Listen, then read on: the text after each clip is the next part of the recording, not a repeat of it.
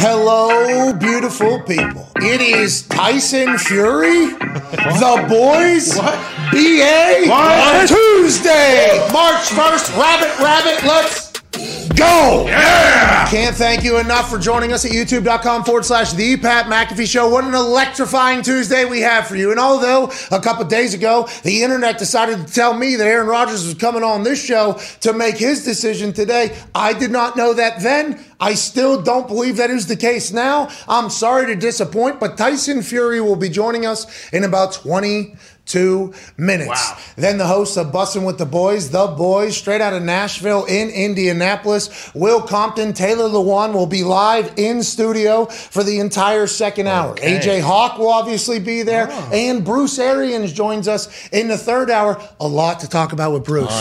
Sorry, Bruce. What? What do you mean? He's Super Bowl winning head coach. He's going to be a scumbag. This is at the bottom of the hill. Yeah, there's a lot that he has to figure out, though. I mean, there is only like 4 or 5 people that aren't unrestricted free agents or retired in their entire starting roster.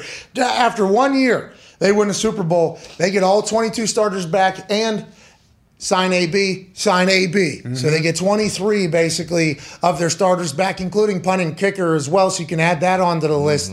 They go on a run. It doesn't pan out. They lose early. See you later. Tom retires. Ollie Marpet retires. Then, boom, you start going through their entire – it's all – they did salary cap gymnastics, get all these players in here to ring chase. They want a ring. Now they're on the other side of it. They're going to have to rebuild. Bruce Arians, older guy. Yeah. Successful guy. Right. Resume is packed to the gills. Hall of Famer. No big deal. BA, you will be remembered forever. He's sticking around to rebuild this thing. I'm excited to see what his brain does, what his thoughts are, and what the future is for the Tampa Bay Buccaneers. And I'll let you know, Tampa Bay had a hell of a run. Sure, they did. Sure. Lightning won a couple years in a row for Stanley Cup. That's hockey talk. Then they have, obviously, a Super Bowl. Tom Brady's down there. Yeah. Everything's going good. St. Petersburg is down there. They went to a World Series. Everything is going well. And then now it appears as if they're going to have to rebuild all that. I'm not saying the Lightning aren't going to go on a run because John Hamm told us that everybody loves big team. Those are some big boys still. That's right. They are good. Now, they were cheating on the salary cap, and nobody else to talk about that. But the Lightning, hey, if you're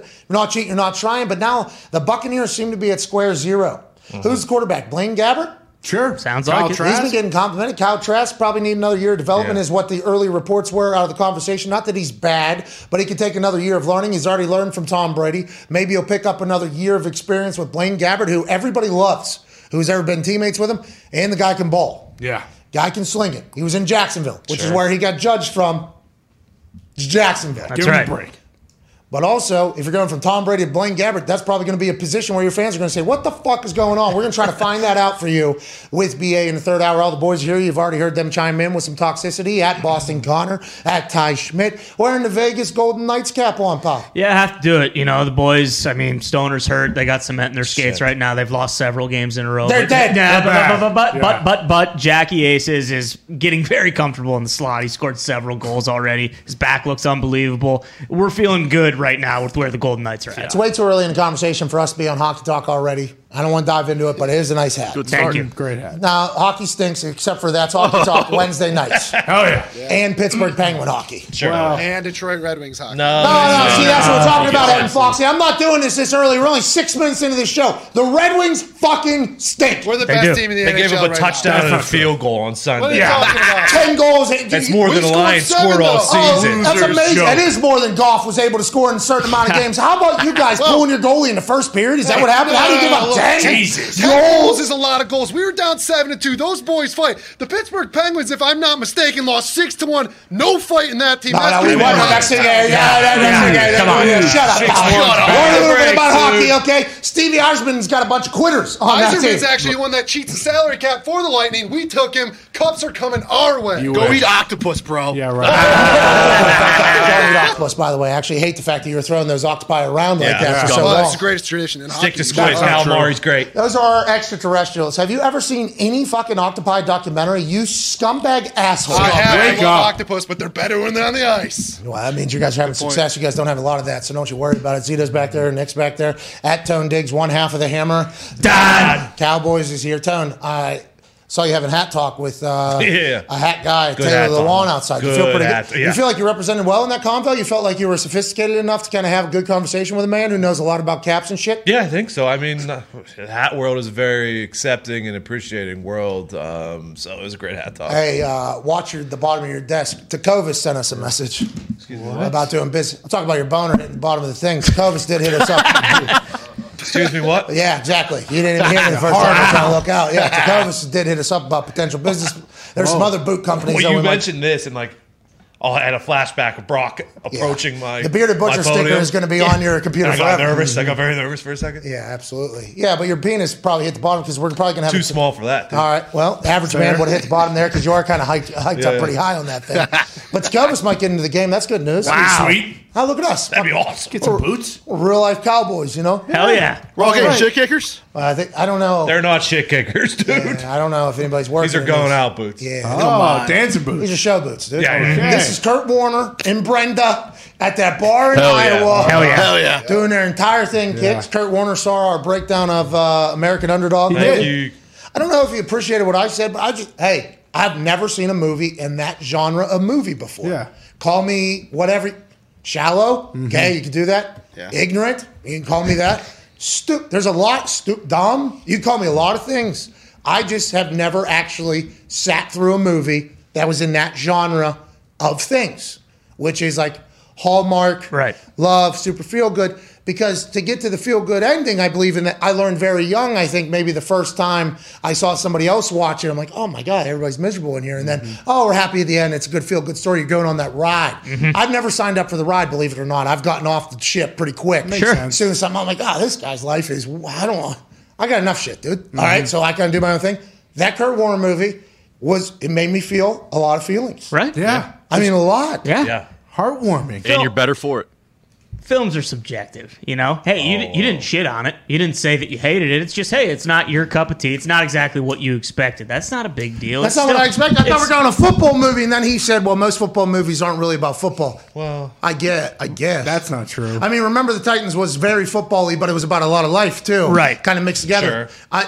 Kurt's movie is a lot of life. Yeah. With a little bit of football mixed in. Yeah. Right. Which, by the way, utmost respect for Kurt Warner. Obviously. Absolutely. And I would say you should watch that movie, but you should know what you're getting into before you get into that movie. And that's fair. Packers for life! Can't forget that. That's the greatest line in movie history. Well, they gave him an opportunity when nobody else did, dude. That's right. He was undrafted. It was Z-Man's birthday, fucking asshole. Yeah. Do you get why the car's green? You were such a bad guy, dude. Do you get why the car's green? Packers.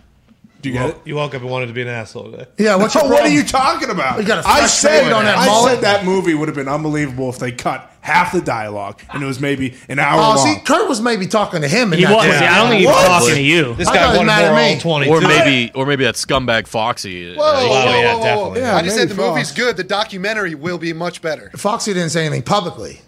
Oh. You're thinking what Foxy was saying off. He said great things behind the scenes. What did he say? He didn't say anything bad about the movie. Now listen, Foxy didn't say anything bad about the movie, but publicly he was much more reserved about what he was saying. No, I'm not saying he didn't say he loved it off air, but he was very much looking forward to the story of that being documented as a documentary, which I think is a genre we're in. Once again, Foxy and I, we've seen little to none of the movies that anybody references in any conversations.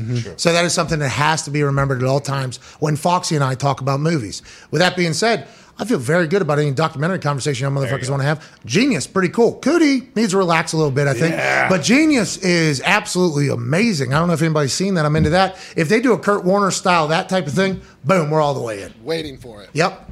We'll sell it on here. I heard the whole thing. Genius is only about his retainer. Oh, come on. Genius is very good. How are you so shallow? You know, with that big of a ball cap on your head, how are you that shallow? All I said was, that's all I heard. Like, the internet told me. It's pretty awesome. It's pretty cool. Yeah. And I think, I remember seeing a documentary. Biggie had a guy that literally was following him, shooting everything he had. These guys know. And somehow, some way, the footage was never, this dude never sold the footage. Yep. For like 20 years, I guess, at this point. 30 years maybe at this point. Had a lot of answers and a lot of behind-the-scenes stuff. I forget what it was called. I forget what platform. Maybe it was Netflix. It was on Netflix, yeah. So that was unbelievable to me. I'm like, holy shit, this dude was literally with Big, like, at many, many moments. And I guess this is something that happens in the rap world because this guy Cootie, who started Channel Zero Productions, hey, shout out Channel Zero. Shout out Channel Zero, baby. He started Channel Zero in Pittsburgh. Yeah, I was right. I know, FaZe Clan, dude. Get out of here. You put me in almost a fucking gang war. I swear I saw something. By the way, you shouldn't be throwing that. That's not it. I don't think we should be throwing that. I don't know, I had a couple people tweeting me like, hey, that's like my neighborhood son or whatever, man. Probably. Ooh, hey, you signed us up for a fucking war. Sorry. Anyways, sorry, this guy Cootie started Channel Zero Productions in Chicago when Kanye was up and coming. And when he's like 17, 18, 19 or whatever. So this guy was trying to put him on local access television, basically, in Chicago with this one channel that they basically like just bought out the time. Is what I think Channel Zero Productions was, inevitably. Good business. So Kanye, was always very thankful for this guy giving him an opportunity. But I did not know Kanye loved music as much as he loved music. Like, yeah. I didn't know, like, Kanye is like Avicii style. Okay. He's like an Avicii style, like, not obsessed. That he wasn't a music genius. I'm not saying I didn't think Kanye wasn't a music genius, but, like, his entire life basically revolved around music for a long time. Now, he's gotten into fashion and designing. I think that was the coolest thing that I enjoyed. Him walking around the Rockefeller offices, that behind-the-scenes footage of him playing Jesus Walks and other songs and them basically, like, laughing him out of the building. And that, I think that documentary is why I love that documentary so much is it exposes middle management so much. Yeah. Like, middle management, the people that are supposed to find people to take to the people that are actually making decisions, that are actually doing things, that are actually driving the ship, that are actually doing stuff. These people down here, middle management, everybody has to deal with them. They're the ones who have to pick and choose who gets to get to that conversation, you know, for a long time. Mm-hmm. Nowadays, you can kind of go right around them. Mm-hmm. Shout out internet. Shout out the internet. You can kind of go right around them. But a lot of these middle management people basically just kind of like almost shoot. And Kanye's got the bangers in his backpack. Like right here, he's got them. And they're like, no, get out of here or whatever. It's like, all right. All right, well. And then he fucking comes full circle. I can see why him and Jay-Z maybe aren't the tightest, by the way. After that. He was under his, umbrella for a while, and they didn't use him. I always thought that they were like bestest of friends, though, because Watch the Throne, by the way, incredible. Unbelievable. Yeah. It was, I think, my rookie year training camp when that came out. Uh-huh. So what's that, 2009, I think? 2009, maybe two. Yeah, that sounds right. Yeah. Yeah, rookie training camp that came out. And it was just, it literally got me through training camp that entire hour. It was unbelievable. But I think from an outside looking in, not as a Yeezy stan or as a Jay-Z stan or anything like that, just outside looking in, thought they were just the bestest of friends and everything like that. You watch that documentary, it's like, oh, I can see how Kanye could potentially have some pent-up, oh, this guy's a fucking asshole. Yeah, absolutely. But interesting. A very interesting documentary. A lot of business was done. I enjoyed it. I think everybody should watch it. And we also think that Kurt Warner should have a documentary. Yeah, maybe for the dummies like me and Foxy to, not have to feel things. Cool. There you go. Also, people who don't love Hallmark movies. Every now and then you just want to hear the goddamn story from... the horse's mouth. That's not a problem. Such a meathead. Yeah, I know. What? I can't believe this guy. Kurt's story is unbelievable. He is the American underdog, but I want to hear from the American underdog, not some, actor. Not some. This guy. That guy did a great job portraying him. He did. I think. I don't know. At the end, they had a picture of him standing next to each other. They looked damn near identical. He did. And, the way he was slinging the pigskin, obviously. Oh, my God. Don't even. Top tier. This dude did a pump fake, and this is what he did. Rich Gannon. He sold a Rich Gannon pump. Yeah. No. This is the worst pump fake. I'm sorry, dude. I'm sorry. I got his fault. You showed me not a Rich Gannon pump fake. You showed me a pretty good pump fake. Okay. There's a lot of pump fakes, right? There's the hand off the ball pump fake. A lot of people think that's the case. There's the foot, right? People, the way they move their feet. This guy just so happened to be a method actor of fucking Rich Gannon and Kurt Warner. That's right. And he's going full. It was so bad. Don. In and out. It was a touchdown. Yeah, it was still a touchdown, but it was possibly that corner pick, dude. Catch, by the way. Whew. Yeah. In the AFL? Yes. Yeah, that was sweet. Oh, so you like that, but not the other. Wow. Yeah, because that was the first football. Who threw that ball? Kurt. I don't know if Kurt was on set that night. Was Kurt on set? I just assumed he was the football technical advisor, so he probably was on set. I enjoyed the football. There you go. Whatever the case, shout out to Kurt Warner. Great story, dude. Thank you, Kurt. Thank you, Kurt. Speaking of great stories, Aaron Rodgers is allegedly in the middle of a negotiation with the Green Bay Packers on a short-term deal.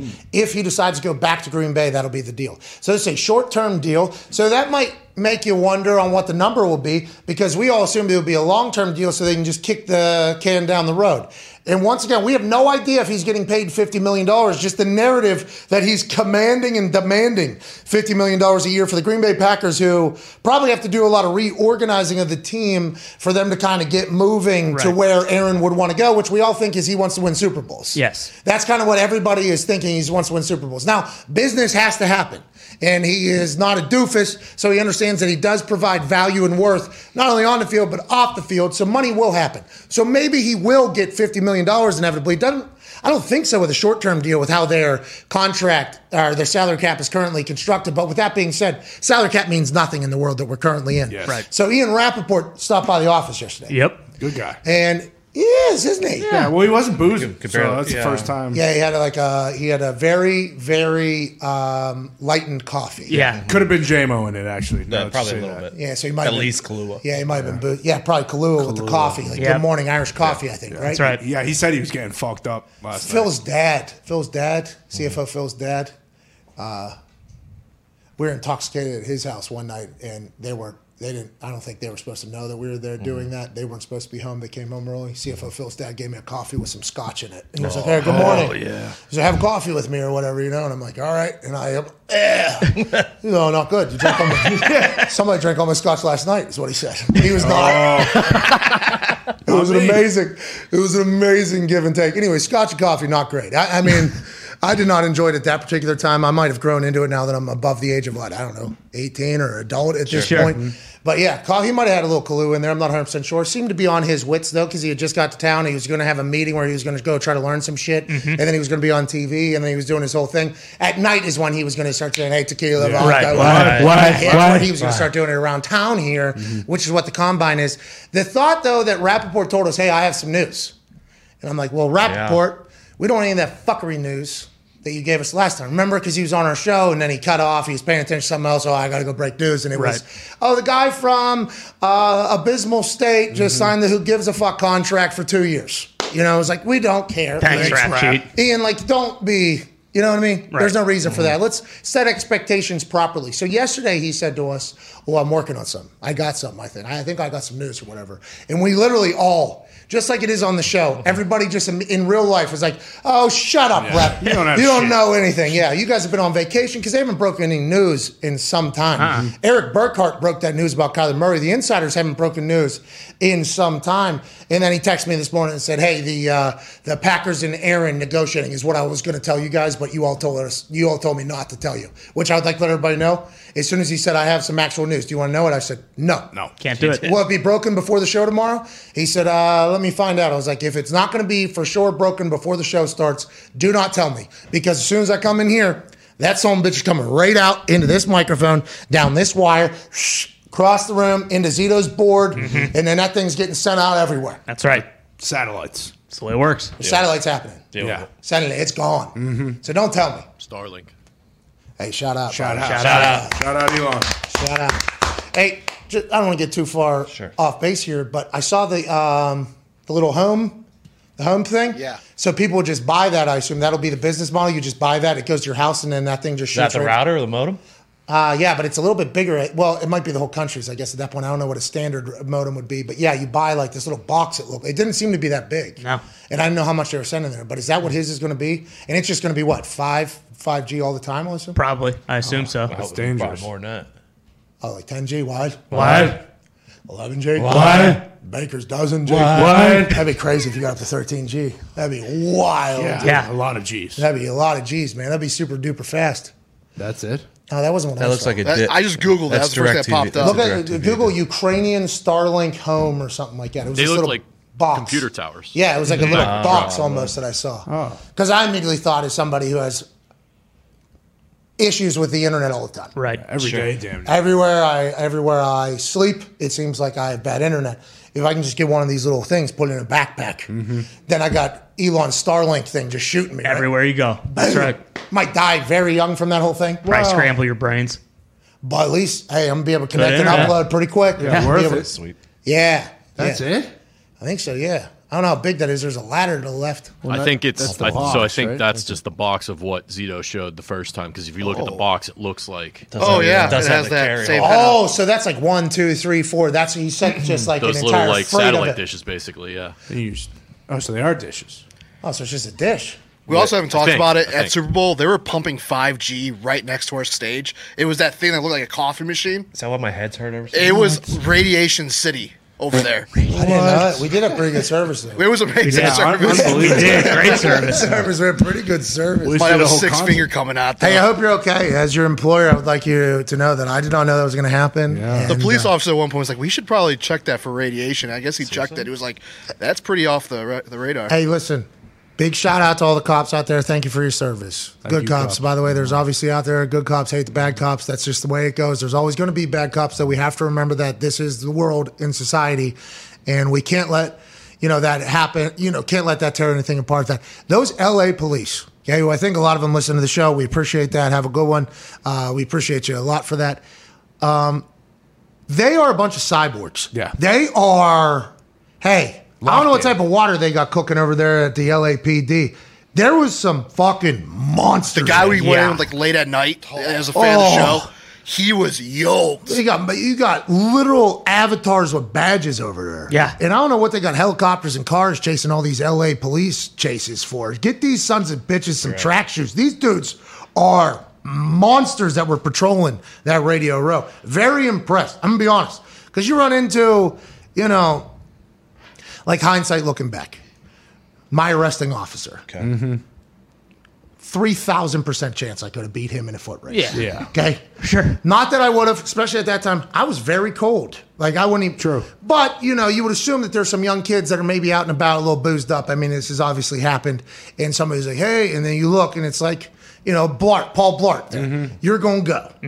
Okay? You're going to potentially think about it at some point. I think all those police officers, they've never had a potential fleer. I don't think. No. Wow. I don't. If they've shown up, I think any drunk stooge has not thought to themselves, I could beat this. You got it, dude. We're talking. Yeah. All yoked and tatted. Cool ass tats, like a guy who you see walking. It's like, okay, just fucking don't even look this guy in the eyes, because if he thinks I might be doing something wrong, he might knock my head off. Yeah, you don't want that at all. No. The dogs they had too. Oh, I don't know if they're smelling COVID, maybe. But they were sniffing. Yeah. They were sniffing pretty good. Pretty good sniffers on that thing. Oh, yeah. Well, big boys. It's tough to sniff something that is not around anymore. Tony. They're not around anymore. I think we're going to live with it forever, dude. That's what I've been told. Yeah. It's here forever. Just, numbers. Boy, and this was the hey conversation. Well, hey, we did beat it, though. It sounds like we beat it. Yeah, Sean said it. Lowest number since the start. I feel like much more pressing issues. There's a lot of whoa! Don't even get into that. Don't even get into that. Please don't even get into that. We don't need to. But a lot of mandates going down. Yeah, a lot of mandates going down. Congratulations. We don't need to be, obvious. No, yeah. That's why we don't know. That's why I said it with the voice. We don't know. 10, 20 years from now, when it's never talked about again and we don't know any answers, we'll probably, wonder what exactly all happened through all of it. But what we do know, lost a lot of great people. Yeah. We'll miss them all. But, hey, if we're sitting here, feels like we fucking survived. Hey, here we go. Let's go. Thank you, Haji. You never make this man sit around for anything. Defending the WBC and the Ring Heavyweight Championships of the World on April 24th against Dillian White, who didn't show up to the press conference today. Ladies and gentlemen, the greatest heavyweight walking, the Gypsy King, Tyson Fury. Yeah! What's up, big man? I was thinking, what the fuck is going on here with these boys? One man's playing golf in his underpants, and the other man's having a smoke and a cigar. It's like, what the fuck?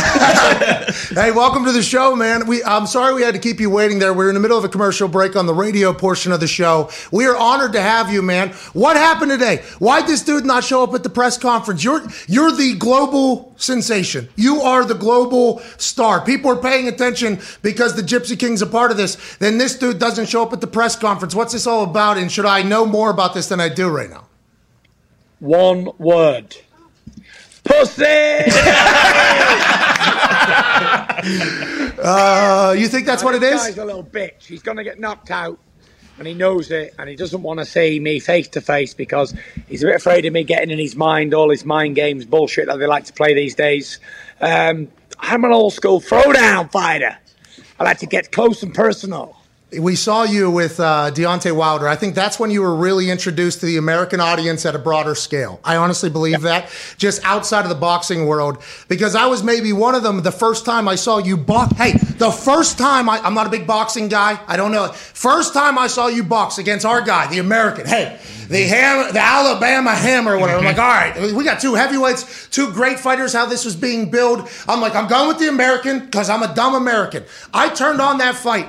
I saw you, and you're moving and then picking him up. I was like, I fucking love this guy. And then you cut the promo. You sang, I think. Yeah. You're like the most interesting human on earth. I hope you know that you have a lot of fans, and you only continue to do so. And now that I've learned a little bit more about you, I think it was on the Gary Neville show, you talked about time and everything, about how it's such an interesting thing, about you can't think about yesterday, you have to be in the current moment. At what point do you think you got into that, and are you in your prime right now, you think, and how long do you think that continues to happen? I'm definitely in my prime right now. I'm a big believer in living in the moment. And time is of the essence. Time is the only thing we really do have, moments in it. So it's how we spend our moments in time. And in my spare time, I'm going to start playing golf in my underpants.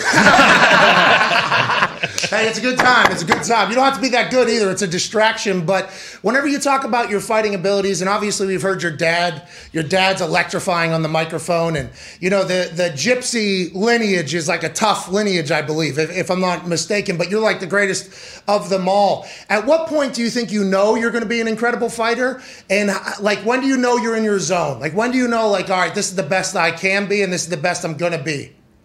I think I knew I was going to be an awesome fighter, heavyweight champion of the world, when I was coming out the womb. I was born for this. And growing up, I was just doing more and more boxing, more and more fighting, and then I turned professional, and I definitely knew I was going to be heavyweight champion of the world. There was never a disbelief, ever. It was always the ultimate confidence. It was going to be heavyweight champion of the world or nothing. And I had a lot of hard fights along the way, and I'm still having hard fights today. How long can it continue for? Who knows? But I'm having a hell of a ride.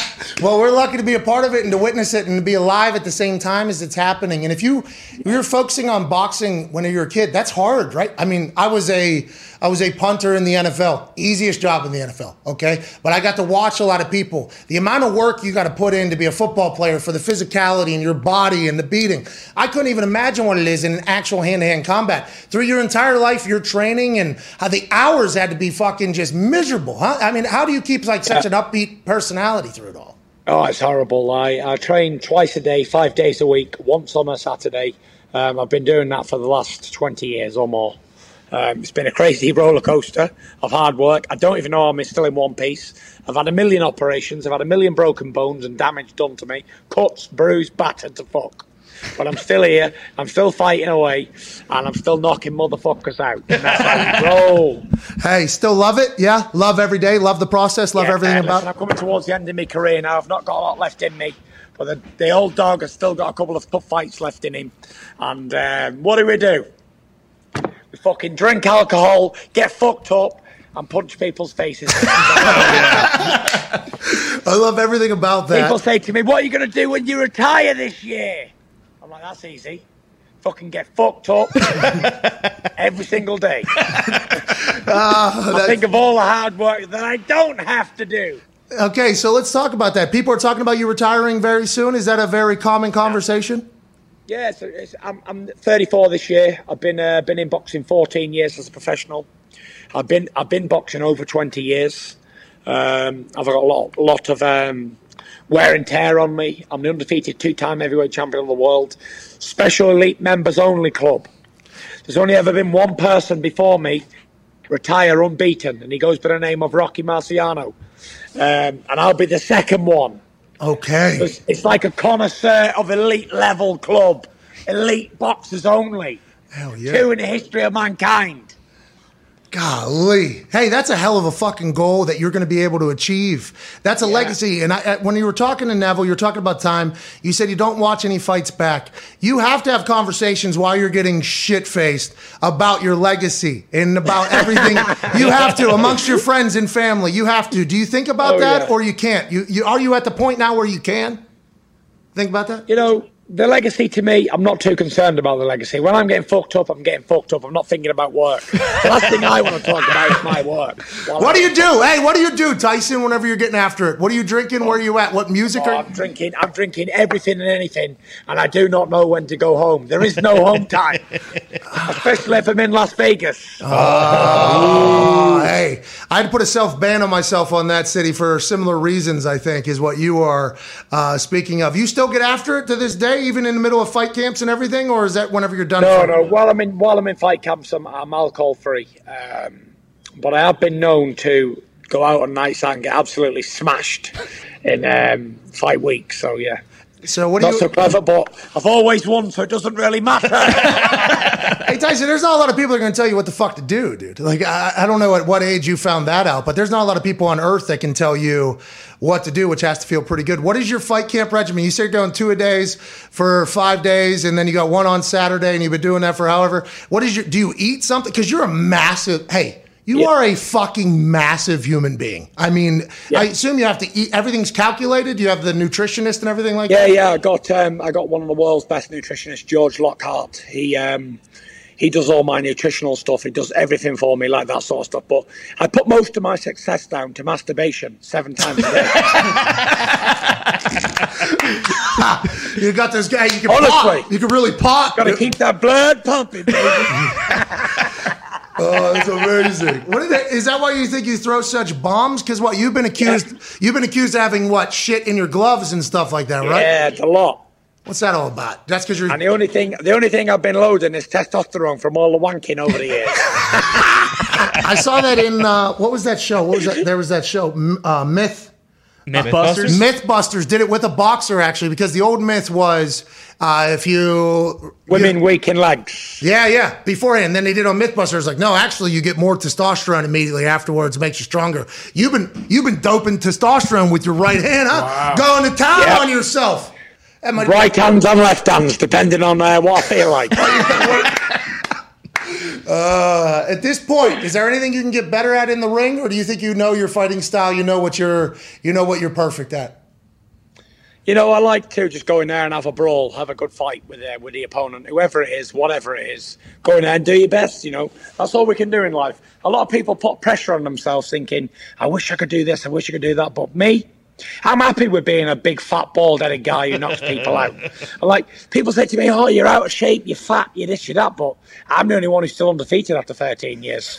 32 fights in a row, unbeaten. From a big, fat guy, 277 pounds, bald-headed. Come on.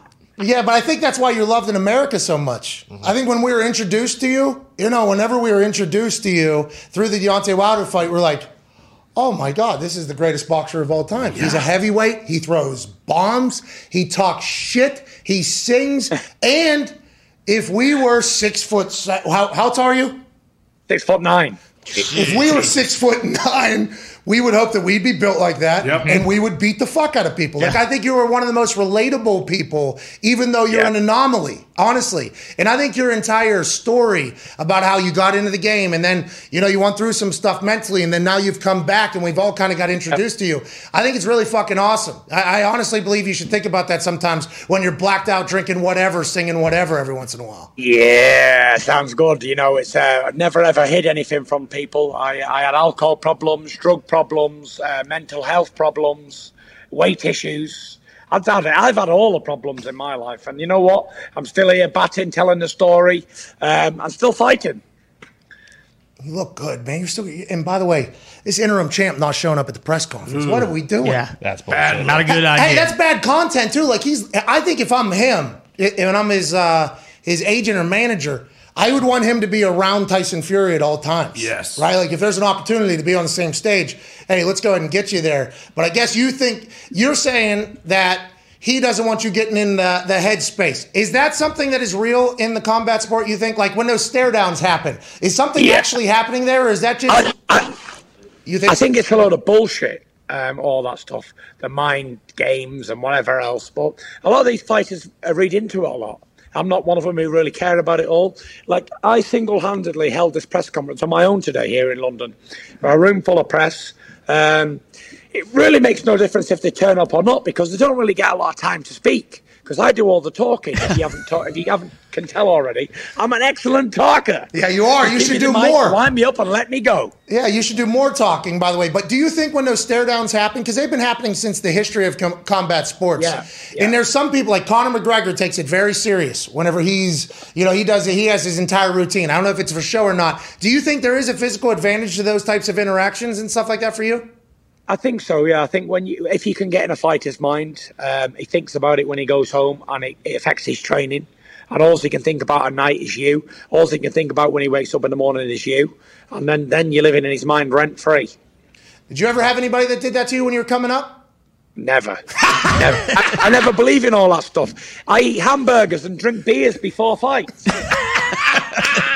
You're the absolute best, Ty. Go ahead. Tyson, you've beaten every world-class heavyweight that they've put in front of you. You're clearly the best heavyweight in the world. Are you at the point in your career now where it's like, fuck it, I don't have anything else to prove? Or do you still have that same chip on your shoulder because all these people, they say all this shit about you, whether it's, you're out of shape or whatever the case may be? Like, do you still have that chip on your shoulder when you're going into fights, or not really? Yeah, I feel like I've got a lot to prove in this next fight. This could be my last fight. We don't know. Whoa, is that public? Is that public? No, that's their exclusive for you guys. Oh, hell yeah! Whoa. Well, first of all, thank you for everything you've done for sports, and thank you for that little drop there. But go ahead, back to what you were saying. I'm sorry. Now I've totally fucking forgot what I was going to say. No, you're saying this, you have a lot to prove in this, you think, because it could be your last. I still feel like I've got a lot to prove in this fight. I want to go out as the undefeated world heavyweight champion. And I'll be happy, I'm focused on making a Hollywood movie after the fight on my life of Tyson Fury. I've got a lot of stuff I want to do. So boxing is a small part of it, but I've got to finish. I've got to finish what I started all those years ago. I'm enjoying that elite level club that I was talking about earlier. So whenever you start thinking about retirement, I retired early. You wouldn't know that. My position was irrelevant. But I retired early after making a Pro Bowl. It was like my best year I had. I retired early. But mentally, I was ready to move on. Whenever you think about retirement, especially after all that you've accomplished in boxing and also in the WWE, you're a big-time star. You're great in the WWE. Yeah. I was very lucky to be a fan to watch you over there. You're making a movie. How long have you been thinking about the next thing? Has this always been something, or at what point? No, I was always concentrating on boxing for a long period of time. But now, like I say, I'm getting towards the end of, when you get towards the end of your career, when you're getting too long in the tooth for the game. I've achieved everything. I made a hell of a lot of money. I'm financially secure. Don't need to do this.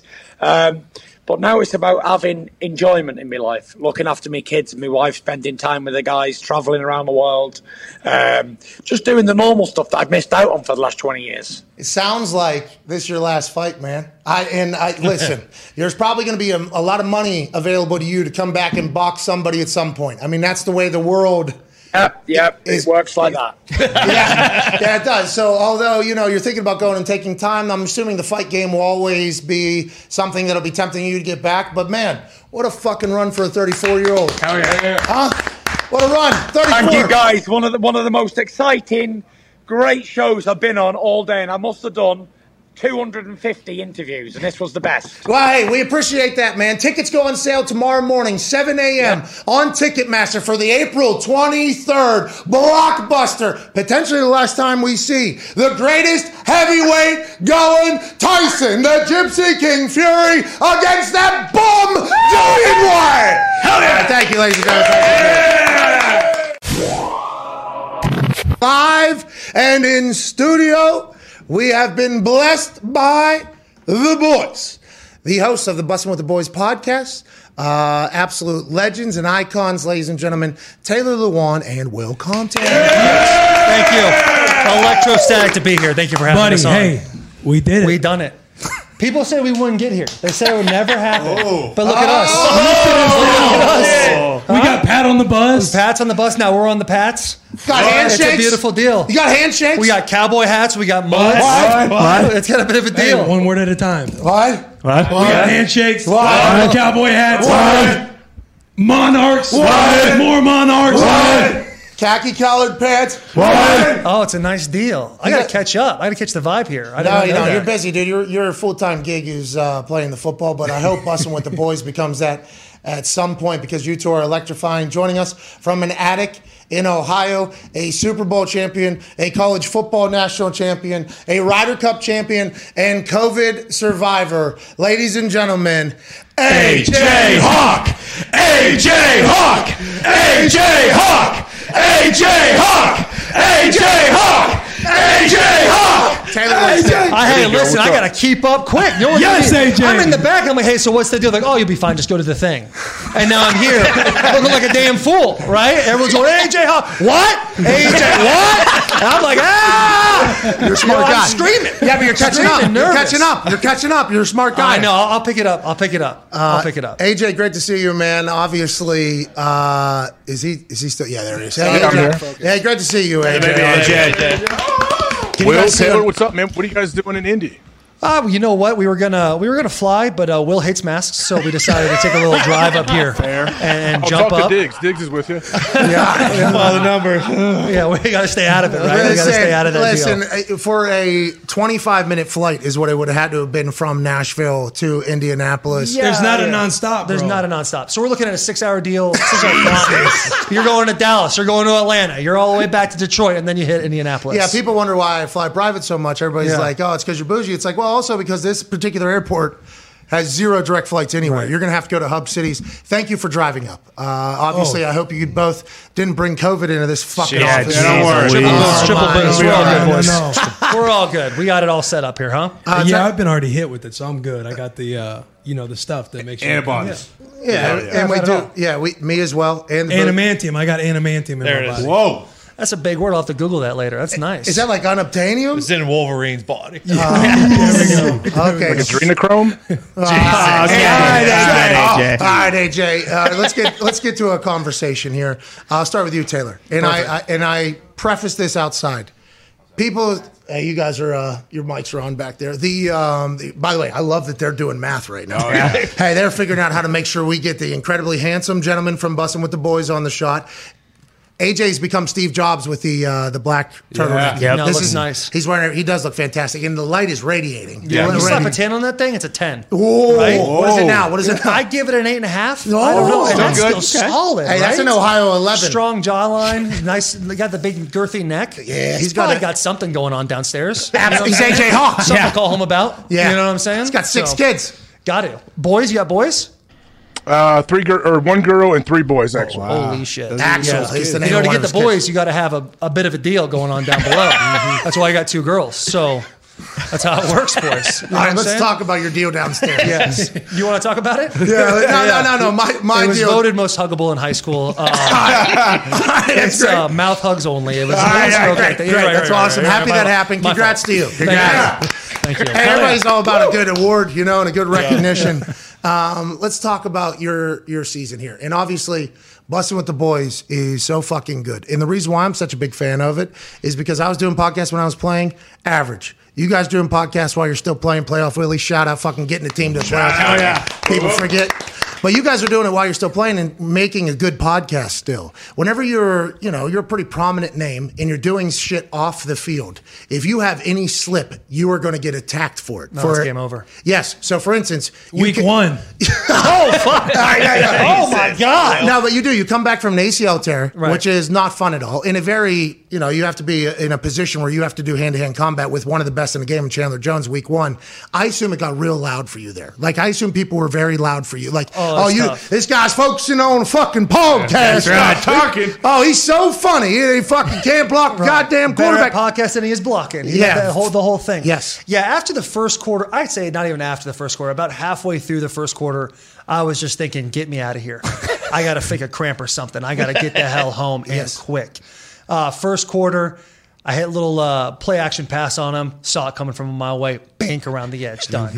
Next, literally 2 series later, I take a pass at it. I'm like, oh, I got a good angle. And then he does this. He's got these long, erratic arms where he's kind of coming at you in all sorts of ways. And I'm like, oh, I'm in a great position. And then all of a sudden he's here and I'm like, oh, we're done. So he definitely took out the boy Tannehill a little bit. And it's tough when you're helping out your boy and say, hey, it won't happen again.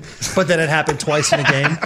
And so listen. He got 5 sacks. There it is. I was hoping you'd say it. No, I didn't give up 5 sacks. I gave up 2 sacks. He said I was hoping you'd say I gave up 2 sacks. He had 5 sacks in the game, but that I actually played worse than 5 sacks. I had multiple hits, multiple pressures.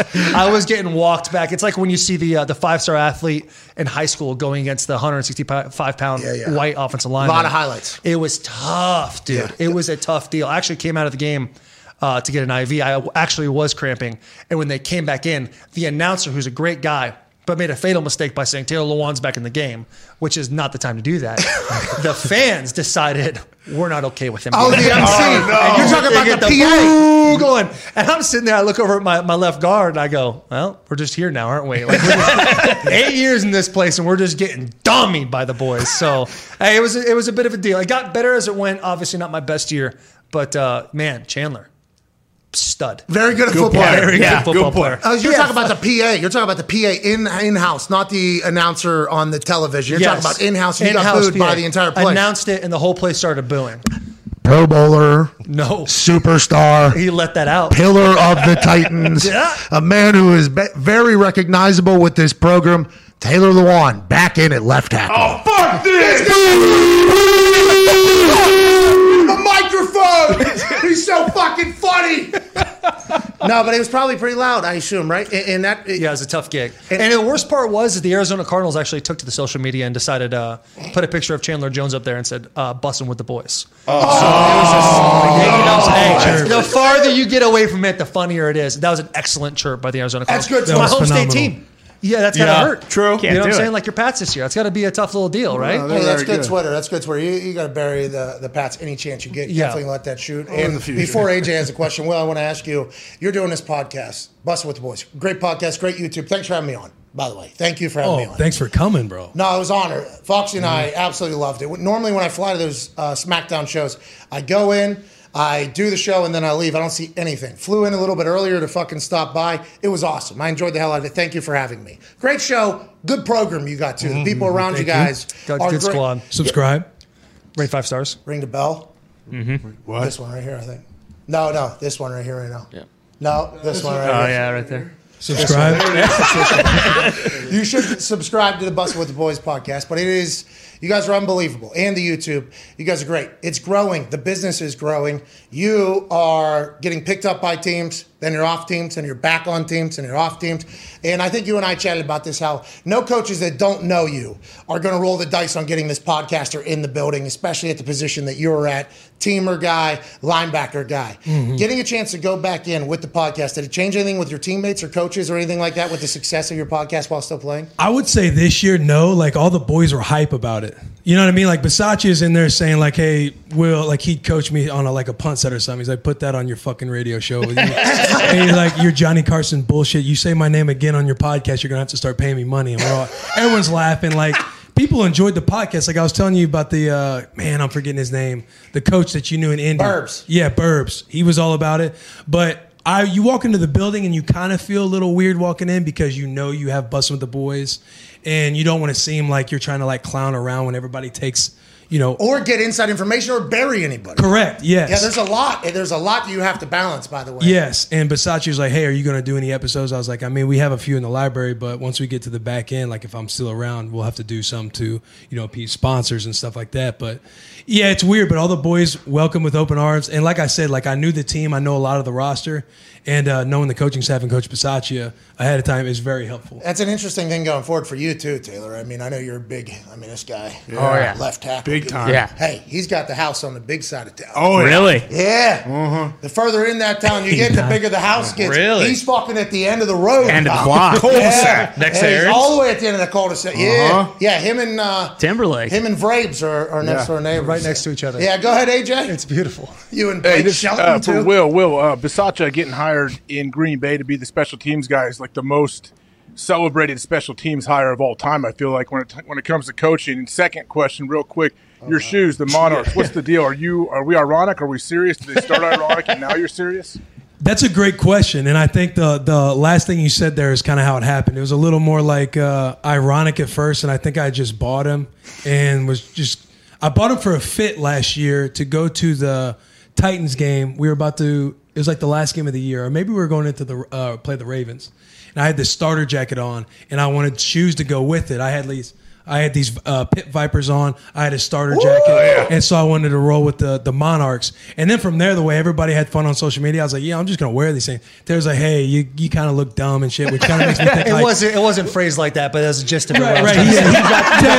Taylor chirped me, so I felt like I had to dig my heels in the ground. Like, you know, I'm going to embrace this a little bit. And now that's the rest of your life. Yeah, then now it's the rest. And, hey, by the way, AJ, it's baby month. We're expecting this month, so I'm in full. Congratulations. Congratulations. That is Thank awesome. You. And AJ knows about, you've done numerous AJ Hawk chants on this thing. Mm-hmm. When we were chatting on Bussin', I don't know if he listened or watched. You know, AJ's busy. 100 kids. Yeah. Uh-huh. AJ, this guy's a big fan of yours, so maybe not fucking bury him in your first question. Yeah. How did I bury him? You said, what do I love doing? What's that? What do I love doing with AJ? AJ Hawk. AJ Hawk! AJ Hawk! I get it! AJ Hawk! I got it! AJ Hawk! We get it! AJ Hawk! We're doing it! AJ Hawk! Now do what you were just doing there. Like we were doing it again. Say everything you were saying in between those. I got it. What? We're doing it. What? Here we are. What? It's happening. What? We've done it. What? Yes. All right. Look at that. It's so easy to catch on. What a fun show. That is choreography. What a fun show. This is really nice. You having a good time? I'm having a great time. I actually have a question. You obviously have the nice big desk. Yeah. But I want to know what the thing is here with the totem pole. Why is your desk so much higher? Wow. Versus over here, and I'm not trying to cause anything that might be going on here. So it's cameras. It's all for the cameras. Yeah. Every camera angle based. Is that what they told you guys? I also have an inferiority complex. Tough words, 3 syllables. That's a hard deal. Yeah. I get it all the time. Oh, 3 weeks after the season, this mouth doesn't work very good. I think it's a lot more syllables than 3. That's a lot. It's about 5. But also a general studies major, right? So here we are. Go man. Go blue. Tom Brady. Let's talk about a little. He retired. You know him? You friends with him? You guys? I've met him. I've shook his hand.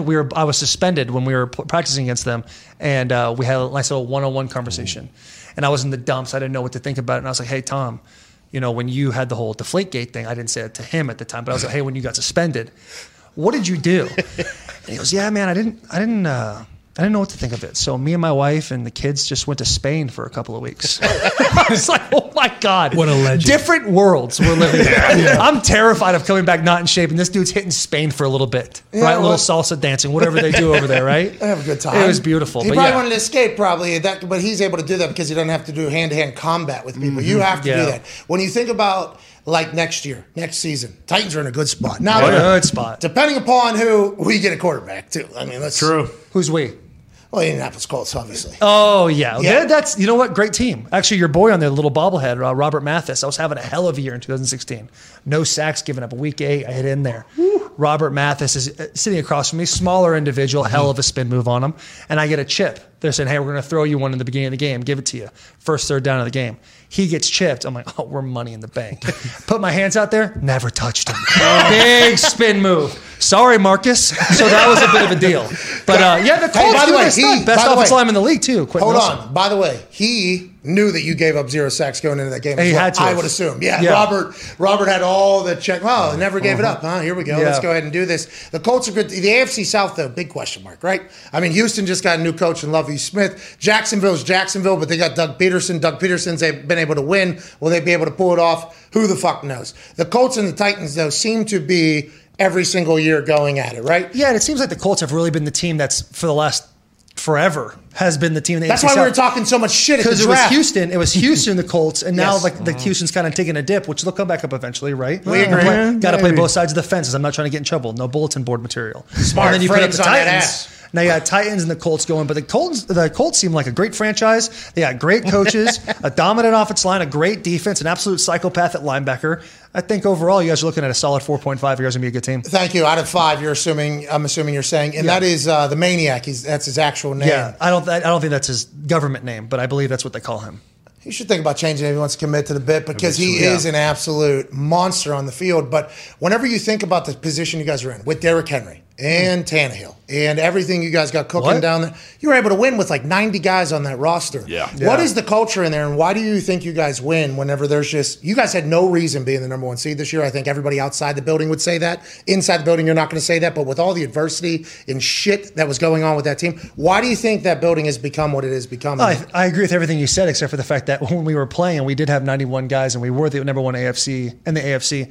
We literally said we have no business being the number one seed in the AFC. See, this is wild, boys. I can't believe we made it through that. When Derek went down against your beloved team, everyone was kind of looking at each other like, how are we going to define ourselves now? What are we going to turn into?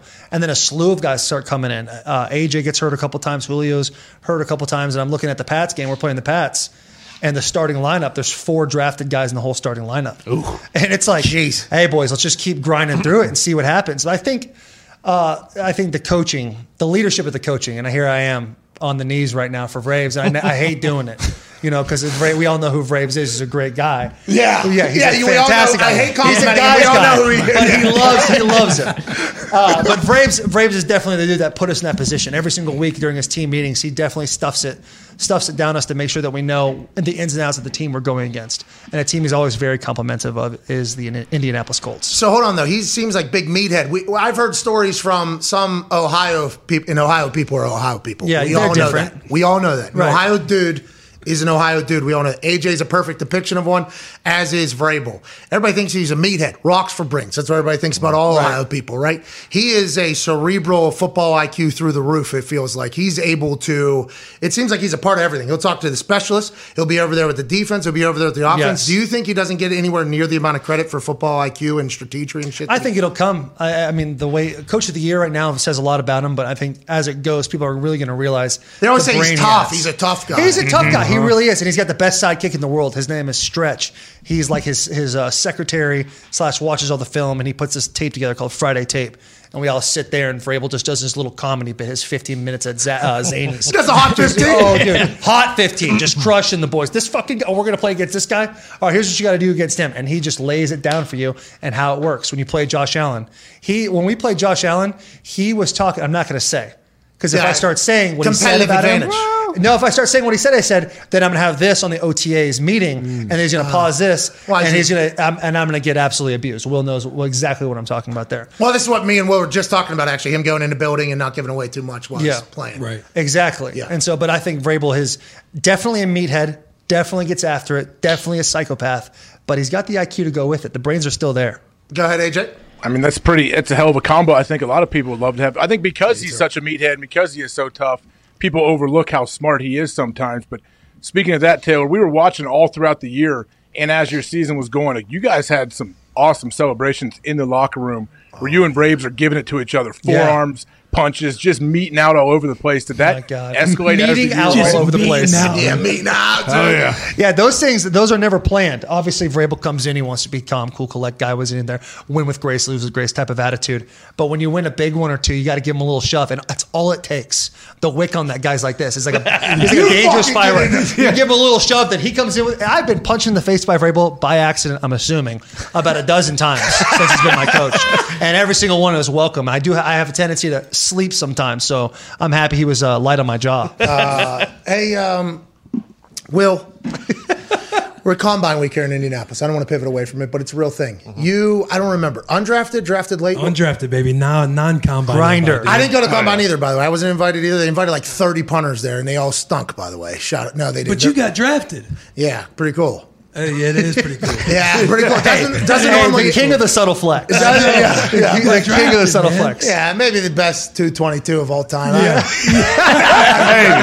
It was late in the game, but Bill Polian, and I wasn't even really a punter when he drafted me. He thought I could figure it out. Whatever the case, my draft story is very fascinating and dumb. But for you, whenever you think about like this Combine Week, what is something that they can't find out this Combine that makes somebody a great player? Like, why do we give a fuck if somebody has great film about how fast? Because you'll see somebody from this Combine that has terrible film, terrible tape, move way up, and then all of a sudden it's like, oh, this guy's a bust. It was like, well, maybe he's not a bust. Maybe this guy wasn't as good at football as we all thought he was, and then he did some good shit at this whole thing. What do you think it takes to, like, make a good player in the NFL and a good team? Because I feel like you're a team guy, glue guy. How come that is never really taken into account, you think, when building a team? And the great teams do, I guess. Yeah, I mean, that's a great question. I feel like coaches and scouts and everybody gets caught up in the fantasy football world of combine numbers, highlights. Like, everybody gets to make all these different things now for these guys. But bro, as far as like what makes a good player and a good teammate and stuff like that, I mean, I don't know. I guess isn't energy like 100% of it almost? Like if you bring good energy every day, I feel like people are going to gravitate to you and like you. Yeah, you can bring good energy though, and not be good at football. Yeah, you know? Well, we're like, assuming a lot of those guys. There's probably more of those guys than not. Yeah, there's a lot of those go-hards out there. Energy's tough. It's football, a tough deal to have. Maybe make it in the NFL is a little bit more difficult. But what I'm saying is like, why do you think some players like make it and some people don't, even if all of the accolades are shifted in the wrong direction? Like, you're probably not supposed to be in the NFL for as long as you're supposed to be. There's zero chance they were saying that about you when you're coming out. That's why you went undrafted. Why do you think some guys make it and some guys don't? What do you think is the X factor? I think there is a little bit of luck involved, but outside of that, like the intangible stuff that everybody talks about, like I feel like for me personally, you have to have like an obsession with being in the film room. Like for me, I was on the fourth on every depth chart every day. So I got maybe 2 or 3 reps of practice in OTAs. Can't fuck those up. In training camp, I started that way. And you're right, like you can't fuck those up. And I would go in after practice and game plan our offense because I knew in my head they were only going to install so much each and every day. So if they're running a stretch one day, they might have a boot off at the next day. So I need to, like, trying to get those tendencies and taken from what Coach Pelini and those guys taught me in Nebraska, I would just kind of be game planning our offense every day on film. And then, like, once you're out there, and they see like a kid calling out, hey, alert play action because X is nasty. This motion's happening. Alert the stretch here. And you're being loud and understand the checks going on. They could be like, hey, this kid kind of knows what he's talking about. And in training camp, Keenan Robinson was a draft pick the year before. And so he had, some hype coming with him. Like, he's going to bounce back from this pec injury. Day one of training camp, I was a 4. He was the 1. He tears his pec again. So I move up to the 3s. And then an undrafted cat who was ahead of me on the depth chart, my same year, rookie with me, he ends up tearing his hamstring. So I got to work with the 2s. So I'm getting a lot more reps. And when those moments come, like that's when you got to be prepared for your moment, be prepared for your opportunity. So I feel like that's kind of how it happened. Isn't it crazy, though, that people think you're probably just some dumbass who brings a lot of energy who just plays football? But there's like the Edgerrin James story at Hall of Fame night where he was like, I'd go out with all the guys, I would drink cranberry juice, I would drive them all home, then I'd go work out. Like, people don't think about, like, hey, there's a reason why people are in the NFL, even though, like, Taylor's an absolute, beauty here. Mm-hmm. But he's probably a pretty cerebral individual when it comes to the football. I think the football IQ of the NFL is not appreciated or talked about enough, I don't think, personally, in the entire grand scheme. No, yeah, I mean, I'd agree with you. And you got to know what you're good at, too. Like, I knew, like, what people thought of me, like, coaches, like, limited ceiling, athletically, all the bullshit that they talk about. Hard worker, right? Though. Hey, first one in, last one out. Yeah. Lunch pail guy. What? Coach's son. What? No. Okay. But yeah, man, like, playing from the neck up, AJ, I'm sure, is familiar with this. Obviously, he was a high draft pick, but he seems like a very cerebral linebacker. Bro, he ran a 4.4, this fucking guy. Yeah. Jesus. Right, but... Did you ever play against him, Taylor? I don't believe I did. AJ, when did you retire? I was done, I believe, in, 15, 16. Okay, so we did a preseason game against them. Oh, how'd you do? I wasn't starting, so it was perfect. I didn't have to deal with him. But Clay Matthews gave me the business on a field goal unit, though, and that was tough. Clay Matthews almost blocked a punt on me in the Pro Bowl. Son of a bitch. Yes, in the Pro Bowl. Well, nobody's trying. Yeah. This fucking guy. He's maximum effort. He's, hey. Yeah. Hey, those guys. The maximum effort guys in the Pro Bowls can suck it, though. Like, I'm not trying to bring bad energy, but don't do that. You know what I'm saying? I'm not trying to be that guy. Like, I'm trying to have fun with the boys. But Pro Bowl, and you're going to be a Gordy Gohard? Get out of here. Hey, they want that MVP. They want that MVP. Yeah, they want that MVP. What's the MVP get you? It's like, Genesis? Okay, everyone knows. It's like a little Genesis. I don't even know what makes that. Hey, Genesis is Chrysler. His great ordeal. Oh, yeah, halftime show. Great beat. Yeah, hey, I appreciate that answer out of you, though. Well, here's fucking Clay. He touched my shin. Missed the ball. You? Pissed. Say a word? Yeah, I ate breakfast with him before the game. Yeah. That's the first time I meet him. I thought we had a great couple of those. Yeah. He's a pretty quiet guy. I thought we had a pretty good interaction. Sure. And as soon as the game, that's first punt. First one, I was like, oh, I'm in the Pro Bowl. Ain't nobody trying. I can just sit back here and fucking just bombs away. And then all of a sudden I get the ball and I see him like in my periphery. I'm like, what the fuck? Seems like he's getting real close. And then like I had to quick that thing out, and he touches my shin. Yeah, I do a full immediate, what the fuck? And then he's like laughing and jogging away. AJ's told me that he probably was just so excited to tell the story that he blocked a punt. AJ probably told him that it would be funny. Go get him. Yeah, like that's a funny thing to think about. But me and you are on the same page. Like, no doubt. Chill the fuck out. Don't go hard. Another thing you talked about was getting that punt off fast. Kind of like how the football IQ isn't brought up enough in football. I think punters, it's more of an arts game. Enough. Being around Brett Kern, very good, the best punter in the NFL. Yes, I think being around Brett Kern and watching the way he does it and how he don't do that. Well, Jake, well, if I say it, it's a much bigger deal than you. So, like, if I why is that? I know. I was trying to goat you there. I was trying to get you going. No, but Brett, I think Brett is like, I don't think you can do best because situational. Like you guys are in a. That's a bad stadium to punt in, actually. It's pretty windy. Is it really? Yeah, that open end. Every time I played against you guys, it was terrible weather. We were talking about that beforehand. There was a storm that went in there, so him able to do that, I think is big deal. He's a robot, and he is so fucking good. So I think like he is in the top like two, but I don't want to like make a. Who's the other ones in the top two? I don't know. That's why I was literally just. You got to so make him top three, so that way you have a little. No, I'm not doing top two. What makes him the best though, Pat? Like there's different things. Can you pin him out of bounds? Can you bomb it? Yeah, so there's so many different styles. Like Tressway's a bomber. He just sits back there and he hits big balls, and it is awesome. He's incredibly athletic. Brett Kern's like, he will snipe the sideline. He'll snipe it. He's the best player on our team. I'm not joking. Vrabel has referred to Brett Kern as the best player on our team. Yeah, well, to Derek's face. His Madden rating's probably highest in the entire. He's a robot. That guy's a fucking robot. He's Jake Bailey. Yeah. He's unbelievable as well. He actually is. That's on New England vibes. He's actually unbelievable. Jack Fox actually is the best player on the line. Jack Fox is very. Yeah, there's so many, but then there's a bunch of shit. You know, and you don't find out you have the shit, I think, until like Brett Kern is done or whatever. Yeah. You know what I mean, like Rigoberto Sanchez, who came in after me here, he's fucking really, really good. Selfish reasons hoping, hey, hope this guy stinks. But the guy they traded for and signed to come in after me kind of said a little something at his press conference. He never saw me do anything or whatever. I was like, I'm definitely better than you. So I actually, I worked with Rigo a little bit, you know, but he didn't need it. He was a fucking grinder worker. He's incredible. But there's some guys that shouldn't be in the NFL that are just in the NFL, you know, lucky situations like you're saying. Lack of numbers? Yeah, like, hey, we just need a guy. Not enough soccer players retired yet, something like that. Easy, it's not that easy, asshole. Go ahead. I'm curious, what's both of you guys' relationship with Tannehill like? Because it seems like he's had a career resurgence there, and he got paid. He's taking you guys to the playoffs, but every single time there's like a new quarterback available, they're always saying like, hey, if the Titans can upgrade a quarterback, you know, that could really get him over the hump. Like, he doesn't really seem like a rah-rah guy or anything like that. Like, what's he like in the locker room? He's quiet. He's a leader. He's a guy that gets to the point and works his ass off too. I think when it comes to the media saying if the Titans can upgrade at this, it's like, at the end of the day, what are we trying to do in the media? We're trying to get clicks. Hey, come do this. Come watch this. Hey, this guy said this about Tannehill not being good enough, so let's get Aaron Rodgers. That whole type of thing. Huh? Yeah. People have mentioned that. Not going to happen. He bought land. Raw land.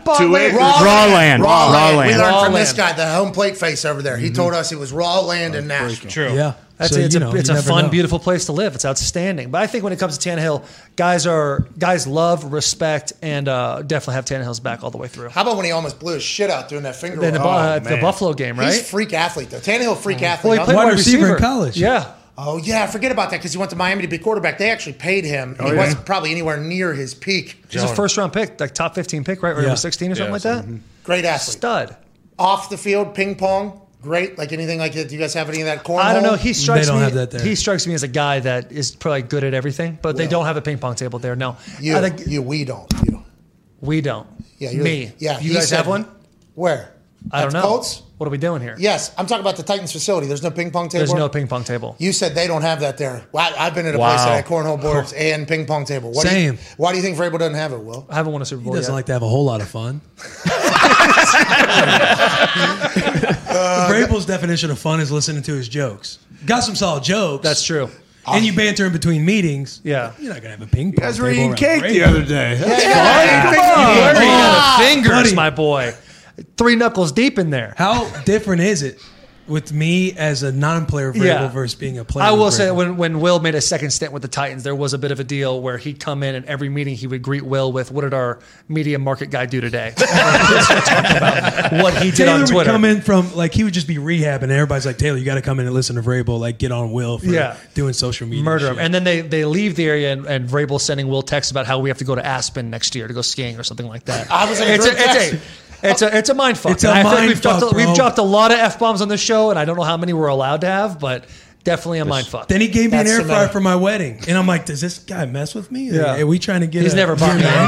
He's feeling you out, dude. I was in a group chat with him and Vrabes one night. Yeah. It was awesome. He started burying Will. Will's his safety net of just destroying because he knows Will come back. He said, he's like an abused dog. He'll just kind of waddle back. He doesn't know anything else. He said, oh, Will, call Taylor. That's what he said in the middle of the group text. He goes, oh, time to cry for Taylor. It was one text. I was like, Vrabes. The other day when he was, remember we were in the group chat after the cake eating night? Yeah, after the and he was like, hey, Vrabel goes, Will, give me the 4 team keys in 30 seconds and I'll sign you for year 10. And he takes a screenshot. I'm eating breakfast, so I wasn't getting in time, so he already sent screenshot number 1 and then screenshot number 2 saying time's up. I'm like, oh, sorry, I'm out eating. And he's like, what are you eating, Taylor's ass? Like, we just had a great night.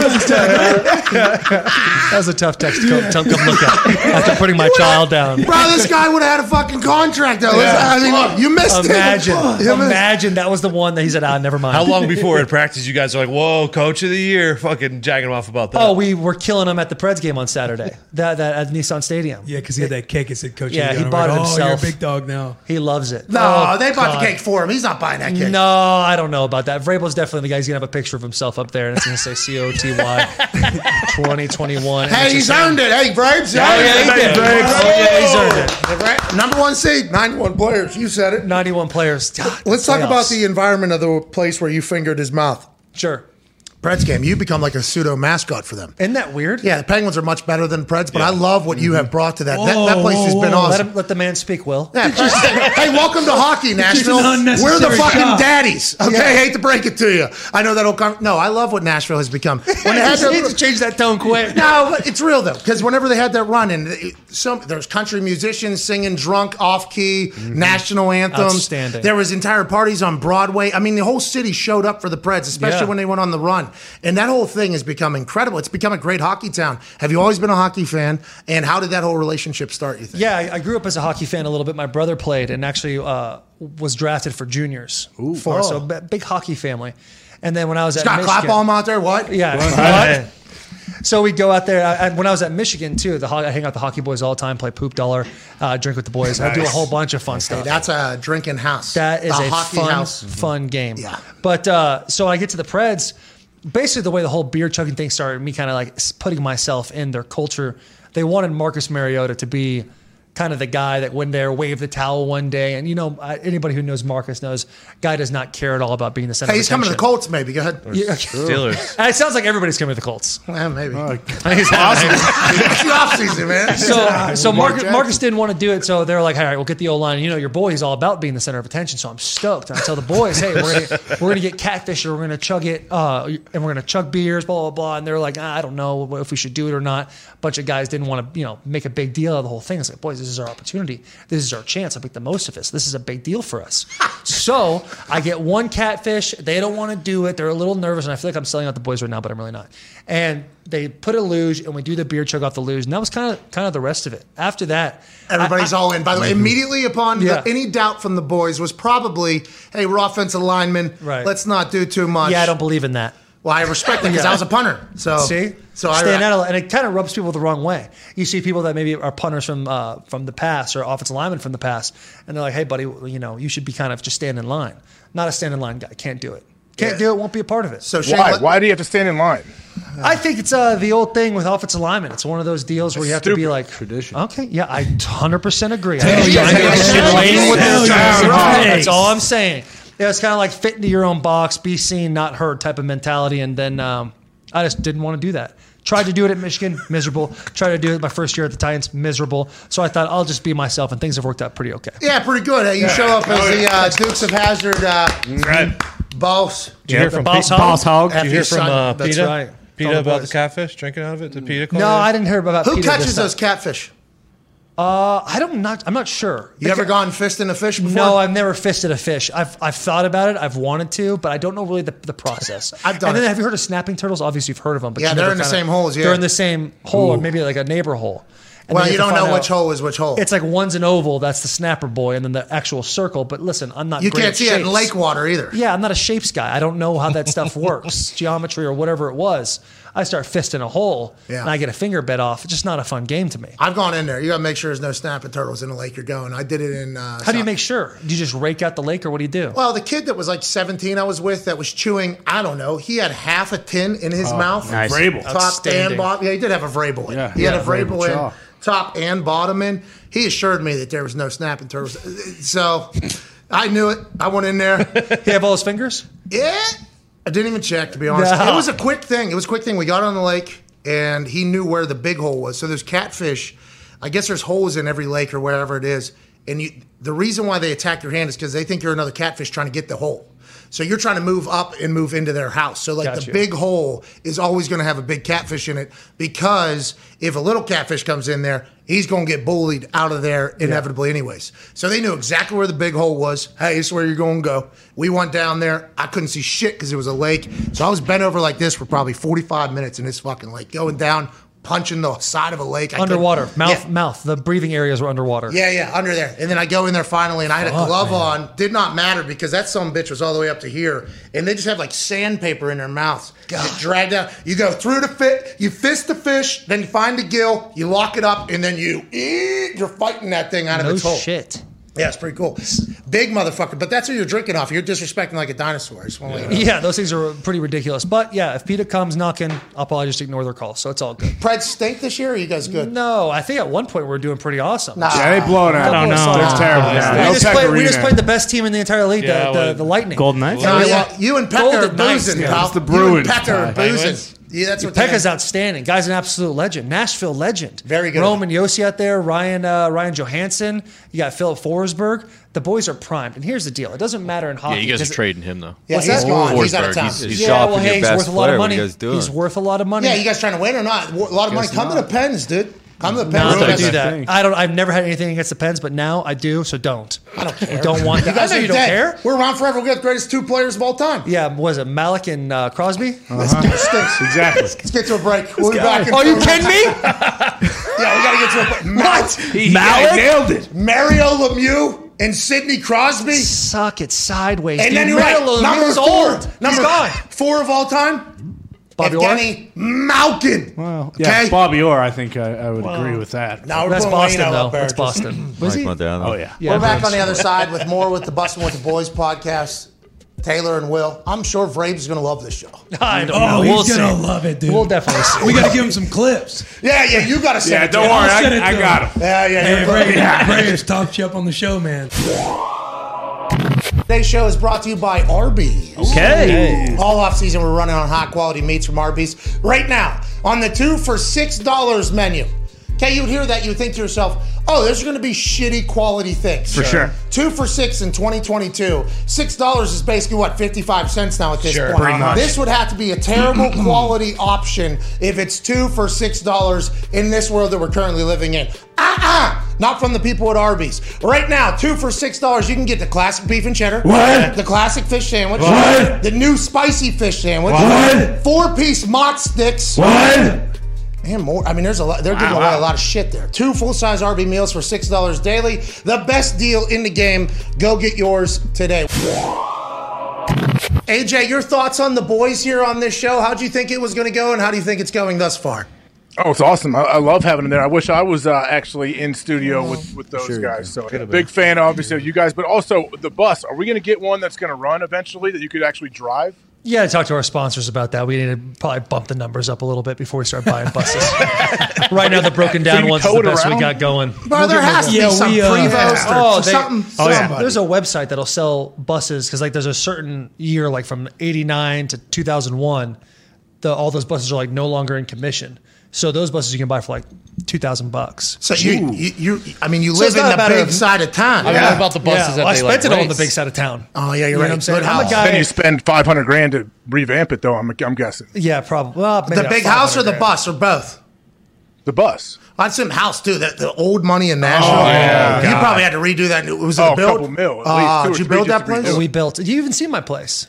I just expected it because you came with that big fucking hat and that big hat. I just assumed, this guy likes to spend the money that he has. No, well, no. I would say in proper ways. The house probably more of an investment guy, but I'm a big, they're going to print more tomorrow type of guy. You know what I'm saying? Well, yeah, in the stock market, Bitcoin? Stock market, I like to dive into a little commercial real estate. Once in a while. Excuse me. Hey, a lot of those, what are those things called? The claw thing that comes cranes. Down. You press a lot of cranes in Nashville have been for the last 7-8 years. Just wild. Cranes everywhere in Nashville. Good time to be in commercial real estate in Nashville. Yeah, no, I'm not in commercial real estate in Nashville, so that's a tough deal. But yeah, it's I'm sure if also you were in good in Omaha. Yeah, you bet. Yeah, any other? Omaha. That'd be a tough little deal. We did open up a bar in Arizona. Hey, thank you. Yeah. Called Rebel Ranch. So it's a nice little deal. It's definitely Cave Creek, Arizona, small town, only place in the world you can find a horse, a truck, and a Ferrari parked in the same spot. Wow. Interesting spot. That sounds like quite a range. It's right up your alley over there with that nice little Stetson you got in your head there. You're talking about the hammer. God. Cowboy, you missed that. We've done that a few times. You caught on to the what's. You caught on to the AJ Hawk. AJ Hawk. AJ Hawk. AJ Hawk. AJ Hawk. AJ Hawk. AJ Hawk. He loves it. He loves it. He loves it. He loves it. It's outstanding. He's always so calm. Stop. Yeah. Sometimes absolutely. To do it. Absolutely. Obviously, this is what everybody assumes you're both going to do when you retire. I'll start with you. Well, you already have a bar and you're doing commercial real estate. Any other business ventures? What do you see yourself doing when you retire? This, hanging out, having a good time, businessman? What do you think? I love bussin' with the boys right now. Are you trying to get back into the game, by the way? Hey. Yeah, so what'd you say? Well, he's hot. Hey, guys, doing some CBD. Yeah, Icarus. That'd be a hell of a business to get into, though. That's CBD business. Oh, yeah, we're trying. That's a solid deal. I know a guy. Do you? I DM'd you about it. And you said, you got the hookup? I said, yeah, I got the hookup. And guess what? I got nothing. Oh, I didn't answer you back. It's all right. We're trying. Here you go. Wait. That was you. I never really look in the DMs. Legitimately. I know a lot of people say that. I legitimately don't because I don't want any, if I don't answer anybody, it's not like I have to. But when the whole thing went down with the deal and a lot of people were messaging me, I literally tried to message everybody back. And I consider you an incredibly hilarious person and a person I would like to interact with. So I think I saw maybe that. I answered you, but I never go into that department. So I apologize for potentially hitting some CBD and forgetting that you even made that offer until this exact moment right here. But when you think about retirement, you're nowhere near retirement, right? We still got another 5-6 years. You never know, man. I feel like I'm in the prime of my life. I'm in the best shape of my life. Baby. Here we go. So any GMs and coaches that watch this show, because I know they do, Playoff Willie will be available. Yeah, okay. Absolutely. So, but as far as retirement, busting with the boys, invest. Oh, you're a Bitcoin guy, aren't you? I'm not a Bitcoin guy. Matter of fact, though. NFTs? No, not yet. Oh. Okay. Not yet. Yes. But I did hear from a very close friend of mine that I trust that he's playing the long game and going heavy into the Bitcoin world. Who, Gary Vee? Saquon Barkley? No. Tom Brady. It might be... Ben Roethlisberger? It might be the boy. Are you saying big name humans? Derek Carr. I'm guessing. Does he have any tie to any of these people in your mind? No. No. I just thought maybe I'd hit eventually. The boy under center from Minnesota. Ryan Reynolds? Oh. Ryan Reynolds. Minnesota. Ryan Reynolds is into it. Yeah. Canadian.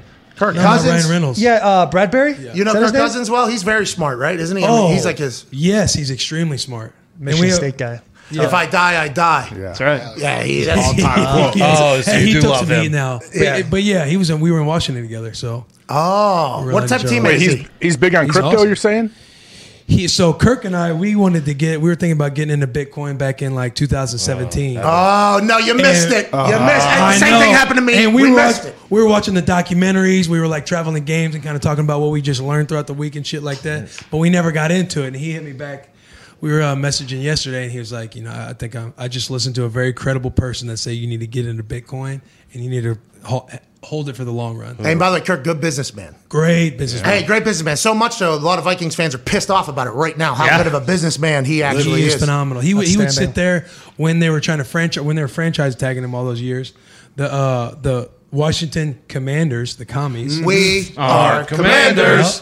Bum, bum, bum, bum, bum, bum. You'll get it, dude. I didn't God, there's so many things. We didn't create that. We did not create that. No, fans did. All right, fair enough. But Kirk was talking about how he wanted to help change the way contracts were done in the NFL for specifically, obviously, the quarterback position, but for players that kind of follow along his blueprint of getting to the market, which is a big risk in itself, but doing the fully guaranteed contracts. And by the way, I thought he was going to because I'm like, oh, this is intelligent. This is what we need. It might not be the big number that we had seen in the past or expected in the NFLPA once or whatever, but guaranteed money in pocket is better than any incentive-based contract whenever you're talking about from an athlete's perspective. With that being said now, Taylor, I'd like to ask you about this. Okay. This salary cap gymnastics that's going on in the NFL right now. Yeah. It's bananas. Mm-hmm. Everybody's doing, hey, we'll sign a 10-year deal with 6 voidable years and a big signing bonus, and next year your salary cap hit will be $2 million, but in the whole thing we'll give you $100 million somehow, or $200 million. The way they're starting to do that, do you recognize that in the locker room? Do you see like, oh, if we, because you guys went and got Julio. Mm-hmm. Yeah. You paid Derrick Henry, kept Tannehill. Your team is making moves trying to like, hey, let's go ahead and do this thing. Do you guys know that? Do you recognize that? And as a person that's been around the NFL for a long time, do you think this is good for players? I think it is. I think more money in the pockets is always good for players. I think so too. The more money, the better. I think so. I think the salary cap is like a way for the NFL to save face maybe, because if it came to the salary cap, if you're getting paid $15 million and you're getting paid $20 million and they say, hey, we're $5 million over the cap. Hey, we'll give you $19 million signing bonus right now, lower your cap down quite a bit, and then you make minimum this year, then it's no longer an issue. Does nothing to the cap other than lower it so you make the marks you're supposed to make. Well, it kicks it. It spreads it over the entirety of the contract. That's why people do 10 years with like 6 voidable years, but the signing bonus is over the entire 10 years. It's a fucking, it's now the 10-year thing I don't understand because there's a lot of things. Like I know Patrick Mahomes signed $500 million deal, and that thing's like a 10 piece, right? Yeah. The only person I know that other than him that did that was the left tackle for the Cowboys. And that would seem like a bit of a tight predicament because he was such a good player for such a long time. For instance, Taysom Hill signed for 4 years, $160 million. 2 years of that is voidable. It has a low of $16 million per year, a high of $40 million per year. Wild. So the salary cap hit is somehow $1 million that's outstanding. Through all that. Yeah, it's unbelievable how they're able to do it. But that changes the NFL, I think. Yeah, is he going to see that money is my question, because I know in hockey, they kind of do a similar thing, even though there's no real salary cap, but they have like these long 10-year, $100 million contracts. Got it. So what's real? What isn't? Yeah, exactly. Because I think that's the issue with football players that they need to be educated in is when you're going to sign a contract, it's not about the big number. It's 5 years, this much $1 million. It's like, hey, what are your first 3 years? What is the guarantee in it? And then how much is guaranteed at signing? That's all you really need to know. And so I think what Kirk Cousins is trying to do is amazing, but we need more quarterbacks to do that for it to funnel down. Yeah. There's quarterbacks, then your offensive linemen. Hey, they should have their own. Whoa. Go ahead. The top players need to do that. No, I think it has to be top players at positions. It's got to be quarterbacks. Like if I'm the best linebacker in the league. Which who's saying you're not? Exactly. True. It's debatable. A lot of people did, but they didn't deserve it. Anyway. Right. But if I'm like the highest paid linebacker in the league, like I would feel like a responsibility to set an example if that's what I'm wanting to do. Yeah. Yeah, like for you, for instance, your next deal, fucking let's make it guaranteed now for the good of everybody. Yeah, I guess so. For sure. I mean, I'll die on the sword. Hey, we're wrapping up this hour with the boys, man. This has been amazing. Yeah. It's been outstanding. I should have done the whole show together. Should have. It's weird. Somebody texted me yesterday. Hey, how fun is that? That's crazy. Hey, we're meeting after the pod we did with Mike Allstott, which was awesome. Yep. But he's like, hey, why are we doing the whole show? I was like, I don't know. I go, you're on the same group chat. Ask him. He goes, all right. Pulls it out, then you're like, yeah, see you tomorrow at 1:00. I think I said hilarious. Yeah. See you at 1:00 or whatever. It's because, when you texted me, like, hey, is there any chance? Because I asked you, I'm like, hey, I need to get you guys to Indianapolis, right? Yeah. And then we kept in touch. And then you threw out a date, like, hey, this is a date that could work for us. I'm like, awesome, let's do it.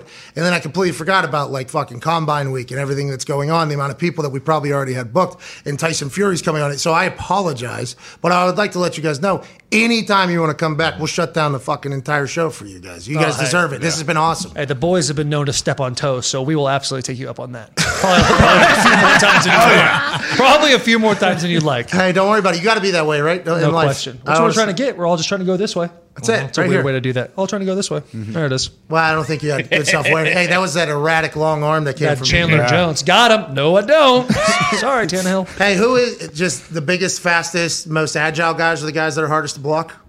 I don't know. That's actually a good question because there's guys that are super fast and quick, but they're not very powerful. The guys that have a little bit of both are the most you have to worry about because you can be a little more nimble on the quick guys, and the big guys you can be a little more heavy-footed. Chandler Jones is a good example of having both of those things.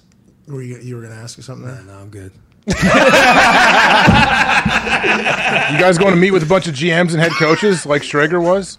No, we drive back tonight, man. Hey, we're dipping back to Nashville here, man. Hey, wait, where did you talk to Allstott back in Nashville, right? Yeah. Okay, when does that come out? I want to see that. That'll be tomorrow. Tomorrow's Ryan Whitney. Yeah. Let's go. Favorite player of all time. Allstott will be next week. The following week. Awesome. All right. What day is that? Wednesday. Wednesdays at 6 a.m. audio drop, and now 12 o'clock on the YouTube. Smart. There we go. Big deal. Nice plug. Subscribe to the boys. Thank you. Smart. I think you could even go earlier on that YouTube video drop. What do you think? I don't know. People get to their desk at like 9, maybe 10. Well, I'm saying we go live at noon. I can't watch it, but you put that thing up. Like, that is literally selfish reasons only. Like, whenever you put stuff up, like, I would like to be able to watch it before we go live. Just because I think you guys do pluck shit for people. Yeah. This is very selfish of me to say, like, hey, maybe before noon. Maybe. This is just me doing that. I'd like to let you know that. But I respect that. Nonetheless, love what you guys do. You guys crush it. I'm a big fan, as we all are. Mm-hmm. We appreciate you stopping by, and you're the best. Ladies and gentlemen, the Bussin' with the Boys podcast. Taylor Lewan and Will Compton. Hey! AJ Hawk, AJ Hawk, AJ Hawk, AJ Hawk, AJ Hawk. Joining us now is a coach, a Super Bowl winning head coach of the NFL, Super Bowl winning assistant coach in the NFL, a man who's been around the game forever, has changed the game, influenced the game, and now the current head coach for the Tampa Bay Buccaneers. Ladies and gentlemen, the quarterback whisperer, Bruce Arians. Yeah! What's up, dude? What's up, brother? How are you, man? I didn't get a chance to hear your press conference, but I got to read through it. You're making a lot of waves right now. You're the quarterback whisperer. Let's dive right into it. Allegedly, this draft class doesn't have as many quarterbacks, and the veteran free agents now are potential trade targets. Are you in any of that? What is your mindset? Obviously, everybody wants to ask you about Tom. We'll get to that. But with your team right now, what are you looking for, and do you view this draft class as a down year for quarterbacks whenever you potentially need one? Yeah, I think for what we like to do, it's a very slim class. A lot of good athletes. There's one pro-style guy that could fit. But we drafted a kid last year in the second round who I loved. And he's a big, strong guy that kind of plays quarterback the way we like to play it. And this draft class isn't like it was a few years ago. But other than that, you got to do your due diligence, brother. To get a vet this year, you got to trade. So you got to have a partner. You can't just say, "Give me a damn guy," They got to want something, and right now they want a lot. Hey, Coach, people like to make a lot of noise about hand size when it comes to quarterbacks. I know they're saying today we get to see Kenny Pickett's hand size. Is it something that you care about as much as they make it a big deal? No, not especially where he played. I mean, he played in Pittsburgh. It's cold, it's snow, it's raining, and he wears two gloves for a reason. And Kurt Warner did it. I mean, That's nothing for me, man. That guy can sling it. Hey, you've been around so many quarterbacks. Obviously now at this point, you've hit them all basically that are on the Mount Rushmore of the modern football era. But when you think about Peyton, and now you got a chance to work with Tom, what do you think makes those guys? Like, what made Tom obviously the GOAT and now 6-7-time Super Bowl champion? What do you think made Tom, after getting a chance to see him in person versus maybe perspective from outside with your deep knowledge of quarterbacking? Yeah, preparation and just flat competitive spirit. Refuse to lose. You were with Peyton. You saw how he prepared, man. And you saw him in the huddle. You saw him on the sideline. We're not losing this fucking game. All right? Tom's the same way. All right? We're winning. I don't give a shit what you got to do. We're winning. And I'm going to take you there. And guys follow. I mean, they follow. Because he is super prepared, and he's super highly competitive. How important is that quarterback position? I feel like that doesn't get talked about enough. Like, you got to be an alpha, I think, don't you, BA? There's no doubt. There's no doubt. I haven't met one yet. Say, oh, I'm sorry. But no, dude, you got to be an alpha, and you got to run the show. You got to run the locker room, because if you don't, somebody's running over you. Yeah. Did Tom's retirement take you by surprise? A little, you know. I had it in my back of my mind that he could, but every week I'd say, "How you feeling?" Physically, he was great. You know, he's playing lights out. So I thought for sure he'd play again. But in the back of my mind, I knew there was a chance. And then, you know, when I talked to him long term on the decision, you understand why. Now, there's quotes obviously coming out that you would welcome Tom Brady back whenever, right? And I think a lot of coaches would. And then they said, would you agree to let him go somewhere else? In that question, I didn't get to hear the entire thing, but were they saying in the short term, long term, or in your eyes, the same exact thing doesn't matter? Like if in 5 years when he's 50, if he wants to come back and play, like do you think that's, you know, because you'll probably still be fucking coaching by then. But is that, what did you mean by that quote? And do you think there is a chance he comes back? If he comes back, I don't think so because of the reasons he retired. But if he does, he's going to be playing for us. Hey, you got a lot. Hey, that roster now, Bruce, last year I followed along on the Tampa Bay Buccaneers Instagram, and they took a screenshot because Mike Greenberg down there and the GM and you guys were able to cook and bring everybody back. All 22 starters are back. Now this season, looking ahead, you guys got like 4 starters, I think. There's a long road. Are you like, what is your mindset for that? Because everybody just assumed that if that was going to be the case, that BA would not want to stick around. Like, are you enjoying this entire mindset that your roster is basically going to be, it's going to be very new next year, right? Is that kind of the thought here? You know, I love this part of it. I love building a team, putting a new challenge together. That's the big fun of it. Obviously, it's a hell of a lot more fun when you got Peyton or Tom. But, but I like the guys we have, and hopefully we'll get back the core guys. We're not going to get them all back this year, but we're going to get the core back because they all love it. And we know how to take care of veteran guys. You know, we'll get them ready to play on Sunday. So those guys know it. And yeah, I'm looking forward to it. Hey, that's big for recruiting. I mean, there's allegedly a place, you know, that wouldn't pay their coaches the bonus checks for the playoffs. And there's other places that, you know, there's some desirable places that vets know, like, hey, if we go there, they'll take care of us. They understand what the role is. When you're putting together that stable, that farm of goats, basically. I mean, you had Ndamukong Suh down there. You had Tom down there. You brought in, obviously, all the weapons, and you had your crew there still. How, does that change your mentality at all? Were you excited for that? Did you have to handle it any differently than you had in the past? Like, what was that transition like? Yeah, I was disappointed at Tom. I mean, that Todd and Byron didn't get head coaching jobs. I really was. I thought they both deserved it. The selfish part of me is they're back, so I don't have to coach as hard. But the players, man, the players know in the league. The players in the league know we're going to take care of them. If you're a veteran player, you're going to get to the game on Sunday healthy and ready to roll. And so that part's been easy. Sunshine and no taxes, brother. It's easy to recruit. The 5-star players, role players, you are one of the best speakers I've ever heard. There was a erroneous report that came out, and I think it has been proven false. And by the way, AQ, you know, is my guy. If he's leaking information to other people and not me, I'm going to fucking cut him out of my goddamn circle as well there. But his name was linked to it, which is bullshit, I think, just in general. But that entire report about, you know, there maybe being some friction between you and Tom, and then what you said today about if he comes back, he's playing for you guys. Is there anything that people from outside looking in should think of that, or is it all bullshit, basically? Just standard bullshit? Standard bullshit. I mean, I'm still pissed that AQ got stuck in that because he had nothing to do with that. Me too. You know? And I know where Rich is coming from. I mean, he just made up some shit. It clicks, brother. Yeah, well, it's a wild world, and we're in it, and we try not to be like that. But everything that people say on this show does cause some ripple effects. So we appreciate you stopping by, especially on this day. And we know there's pending litigation, I believe, between you and Antonio Brown and the Buccaneers and that whole situation. As a player, were you surprised with how fucking good he was whenever he came back after that thing on the field? Let's not talk about everything off the field. On the field, though, as a football player, were you surprised that Antonio Brown was still playing at the level that he was playing when he came to the Buccaneers after a year away and everything like that? Not at all. Not at all. Knowing Antonio, nobody works any harder than him. He's always in great shape.